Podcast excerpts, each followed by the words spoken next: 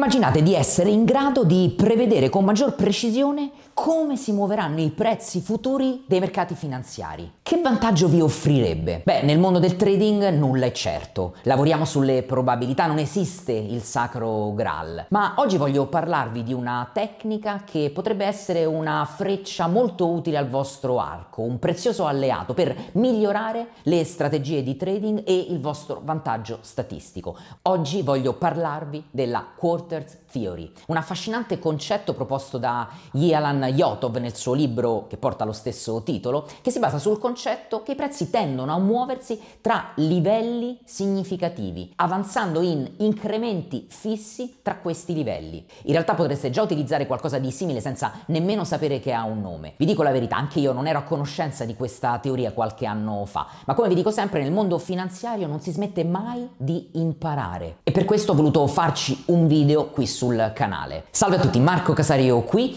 e scopriamo in cosa consiste questa teoria e come possiamo utilizzarla per migliorare il nostro vantaggio statistico. La Quarter Theory si basa sulla concezione che i prezzi seguono un modello strutturato tra due punti ben definiti e questi due punti sono separati da mille pips o punti a seconda del sottostante. Per rendere questo concetto più chiaro, guardate questa immagine. In questo caso esaminiamo la coppia euro-dollaro con i prezzi che vanno da 1,30 a 1,40. Il prezzo viene suddiviso in quattro parti che creano parti uguali all'interno della fascia, che servono come punti di riferimento per l'analisi. Il punto di partenza di ogni quarto è un numero intero, come 1,30, 1,40, che rappresenta il punto iniziale della fascia dei 1000 pips.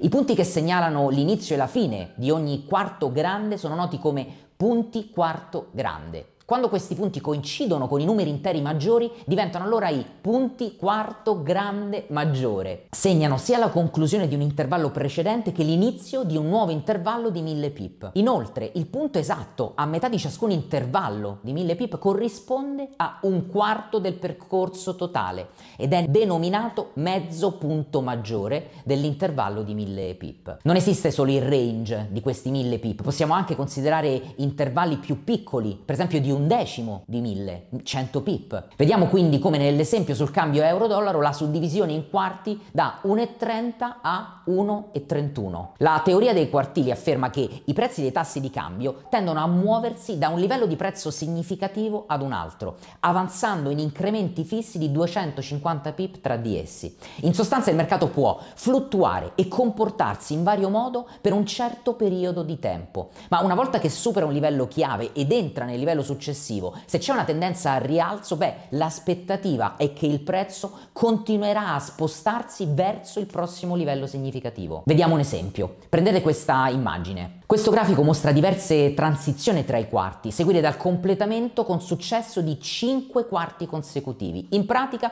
mentre la coppia euro-dollaro si sposta verso l'alto, i prezzi attraversano un ampio quarto compreso tra 1,30 e 1,32,50, 250 pip, e riescono a completarlo con successo. Dopo aver terminato questa fascia ampia, la coppia prosegue nella sua salita ed entra in un nuovo intervallo di 250 pip tra 1,32,50 e 1,35. 5. Nonostante alcune pause temporanee e indecisioni, i prezzi risalgono e completano con successo anche questo quarto, tra 1,32,50 e 1,35. Questa sequenza continua con successo per 5 quarti consecutivi, da 1,30 fino a 1,42,50. Il tutto in soli 5 periodi di negoziazione. Quando i prezzi attraversano un quarto, la prima area in cui entrano è l'area di overshoot. Se i prezzi rimangono intrappolati all'interno della zona di overshoot di soli 25 pip sopra o sotto il livello del quarto e non si spingono ulteriormente nell'intervallo del nuovo quarto, allora non indica un impegno deciso dei prezzi verso quel nuovo quarto. È per questo motivo che gli overshoot fino a 25 pip sopra o sotto il livello del quarto non vengono considerate come transizioni di successo tra i quarti. Quarti.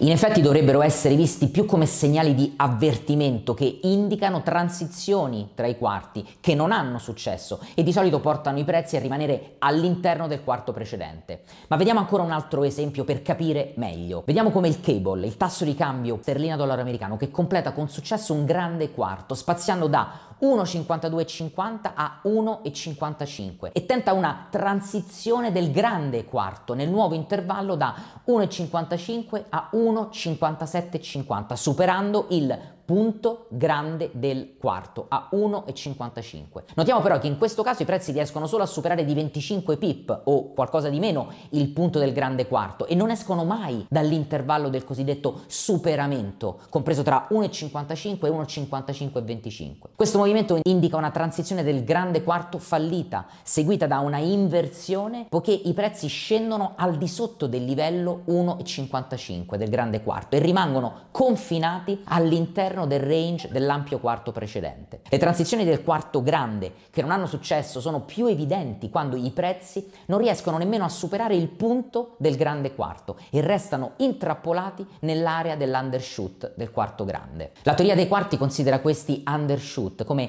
segnali delle limitazioni nei movimenti dei prezzi mirati ai punti dei grandi quarti. Possono essere interpretati come indicatori di transizioni dei grandi quarti falliti. Queste transizioni portano di solito i prezzi a rimanere all'interno del grande quarto attuale. Vedete, la teoria sembra complicata, così detta a parole, ma poi nella pratica è molto semplice, ma va notato che a volte può essere difficile effettivamente riconoscere con precisione i livelli di prezzo, perché a causa della bassa o alta volatilità raramente vedremo i prezzi fermarsi esattamente su un quarto come massimo, minimo, apertura o chiusura. Spesso il prezzo supererà leggermente questi punti di qualche pip o rimarrà appena al di sotto di essi. La teoria è molto simile alla teoria dei numeri tonni, infatti la logica sottostante è più o meno la stessa. No? Nei mercati finanziari la psicologia dei partecipanti gioca un ruolo cruciale, i trader spesso prendono decisioni basate su aspetti psicologici, comportamentali. Ad esempio, quando un tasso di cambio supera un numero intero significativo come 1,20 o 1, beh, può scatenare una reazione emotiva tra i trader. Questi numeri tondi agiscono come punti di riferimento psicologici per il mercato, quindi praticamente siamo noi a far avverare avverare questa strategia. La ragione di ciò non è solo tecnica, ma è anche psicologia. Quando il prezzo di un asset supera o si avvicina ad uno di questi numeri chiave, beh, i trader allora possono sentirsi inclini a compiere azioni specifiche, come acquistare o vendere. Questo comportamento può creare dinamiche di mercato rilevanti, poiché le decisioni dei trader basate su questi numeri possono influenzare effettivamente il movimento del prezzo. La psicologia umana è spesso governata da un desiderio di struttura, un atteggiamento di aspettativa, quindi quando il prezzo si avvicina o supera uno di questi numeri chiave, beh, allora i trader possono percepirlo come un segnale di direzione futura che può diventare una profezia che si autoavvera. Come possiamo utilizzare questa strategia a nostro vantaggio? La teoria dei quarti è una semplice e utile prospettiva nel mondo del trading, del forex in particolare. Essenzialmente ti consente di suddividere il movimento dei prezzi in quarti, aiutandoti a comprendere rapidamente in quale quartile si trova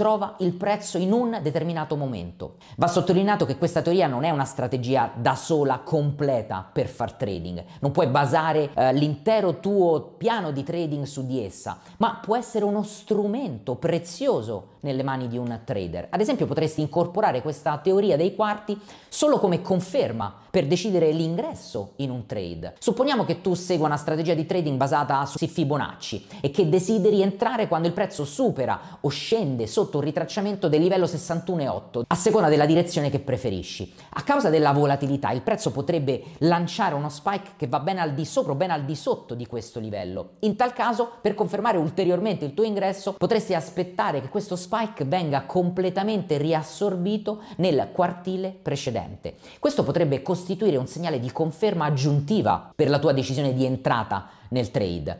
Un altro modo in cui potresti utilizzare questa teoria dei quarti, soprattutto perché ne parliamo regolarmente sul nostro canale, è implementare la teoria con l'analisi macroeconomica. Facciamo un esempio semplicissimo. Potremmo considerare il differenziale tra politiche monetarie dei due paesi e se una delle due valute ha una maggiore forza rispetto all'altra, potremmo utilizzare questa teoria per prendere posizioni long o short al momento della rottura di uno di questi quartili. Con un possibile target sul quartile superiore o inferiore. Infatti un altro modo in cui la teoria dei quarti può essere utile è nella gestione delle prese di profitto parziali o per impostare i tuoi target. Se sei un trader e stai cercando di decidere dove impostare il tuo target, il take profit, potresti scegliere di posizionarlo sul prossimo numero quartile. D'altra parte se il trade va bene e il prezzo supera il quartile corrente, potresti decidere di lasciar correre il trade fino al quartile successivo e quindi decidere di chiuderne solo una parte in maniera incrementale. In definitiva, vedete, ci sono davvero diverse opzioni a disposizione e spetta a voi testarle attraverso il backtesting per valutare la loro efficacia e capire come integrarle in maniera ottimizzata al vostro processo. In questo video ho voluto condividere questa teoria non con l'intenzione che diventi la soluzione definitiva a tutti i tuoi problemi nel trading.